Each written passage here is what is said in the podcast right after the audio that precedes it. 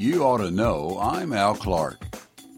I am not the wise old owl sitting on a branch staring down with spectacles perched on my beak, but to paraphrase the commercial, I know a thing or two because I've seen a thing or two. I don't define young people here, only to say that if the shoe fits, you can put it on and wear it. You know how great you feel when you jump out of bed when you're young, all warmed up and ready for the day?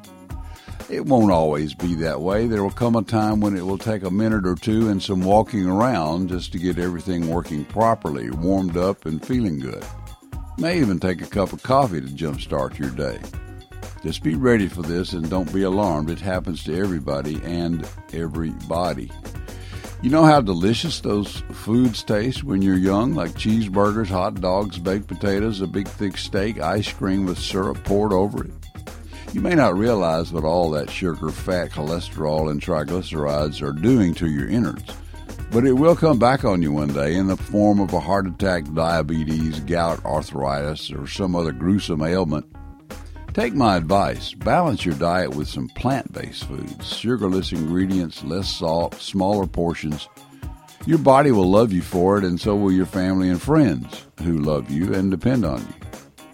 If you are a runner or involved in some other form of physical exercise, good for you.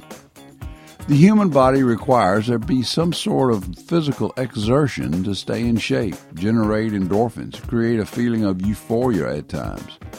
But too much of a good thing has its downside.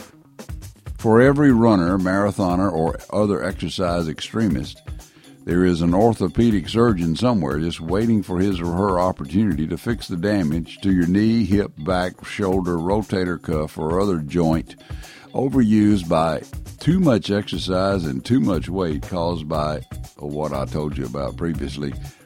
Again, balance is the key to staying in shape. Have you read a book lately?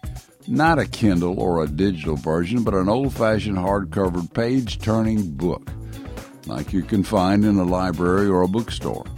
Snuggling up with a tome by an author you like and a story you're interested in is a mind exercise that has lasting positive effects. You may even consider reading a newspaper now and then just to get the feel of words on paper. And don't forget the funny pages. There's not only humor, but also wisdom in those colorful characters. I like Dilbert myself. Are you angry at someone for demeaning you, bullying, or denying you an opportunity? Do you hold on to a grudge because someone else got the job you wanted, beat you out of a promotion at work, took advantage of your good nature? Repeat after me. Holding a grudge only hurts the person holding it, not the one at whom it is aimed. Are you spending every penny you make to make ends meet?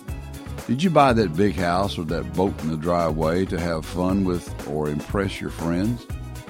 Take some advice and put away some money for retirement. Retirement?